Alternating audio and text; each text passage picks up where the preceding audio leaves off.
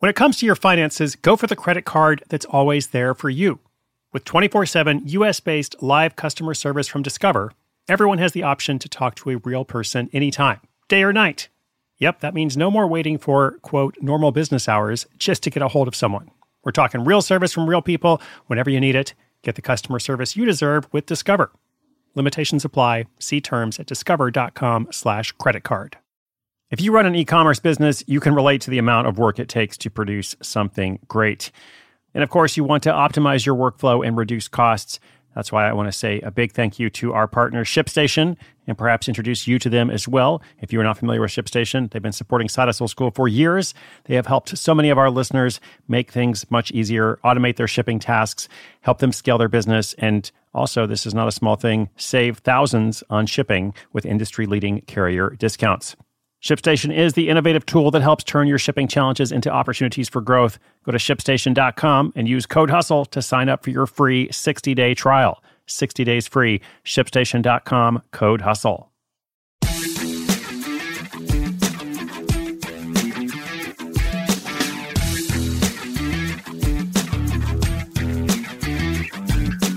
While I was working on my new book, I discovered this phenomenon known as overemployed.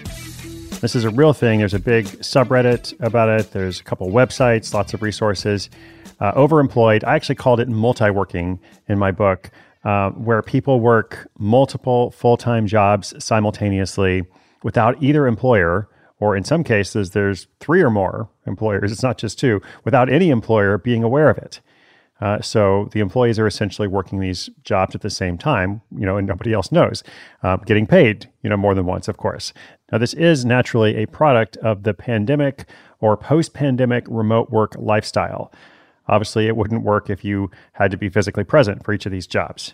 A lot of these workers are discovering they don't actually do eight hours of work a day, so that's why they're able to do this. So, it's a really interesting thing. You can look at it from all different angles. Uh, but today, a caller wants to know what are some tips for doing this successfully? So they're interested in the practical part of it. How do you actually work multiple full time jobs simultaneously? You could be working on a side hustle as well. Uh, probably the same thing applies. But let's talk about it here. Detailed question coming right up. This episode is brought to you by La Quinta by Wyndham. Your work can take you all over the place, like Texas. You've never been, but it's going to be great because you're staying at La Quinta by Wyndham. Their free bright side breakfast will give you energy for the day ahead. And after, you can unwind using their free high speed Wi Fi. Tonight, La Quinta. Tomorrow, you shine. Book your stay today at lq.com.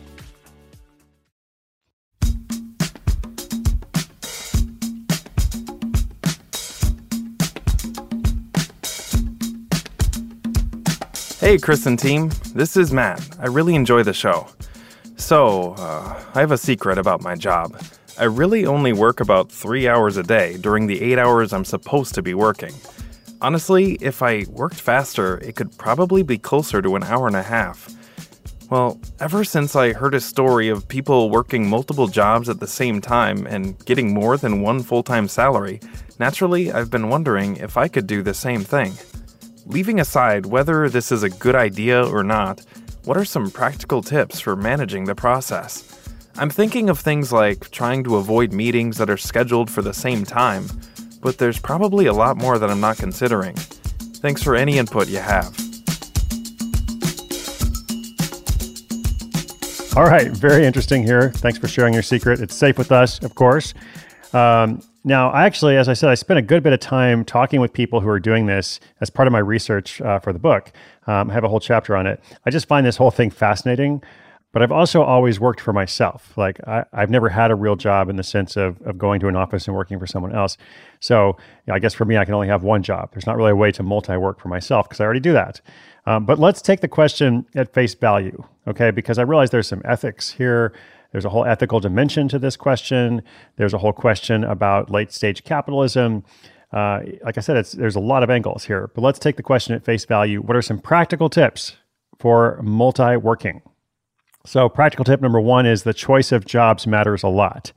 You know, like obviously you have to be a remote worker to do this. And even so, you need to be someone who doesn't have a ton of meetings. Like I know some people who do six to eight hours a day of, of, virtual meetings, which just seems insane to me. But you know, there are a lot of professions that have to do that in management, in HR, and, and elsewhere.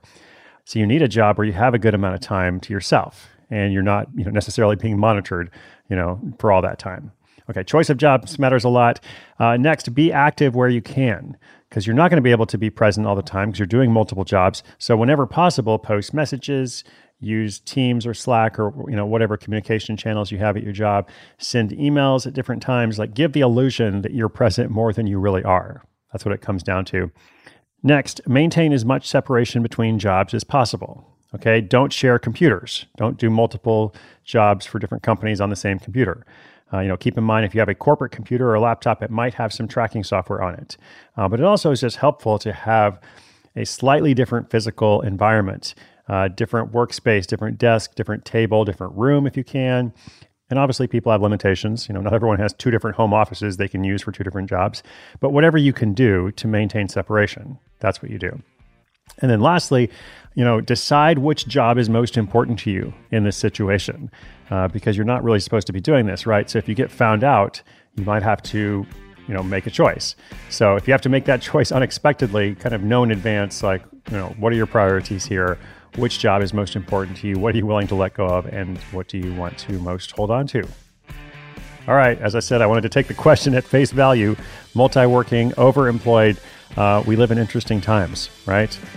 Much more to share with you this year. Be sure you subscribe, tune in. It's all completely free. My name's Chris Guillebeau. You're listening to Side Hustle School.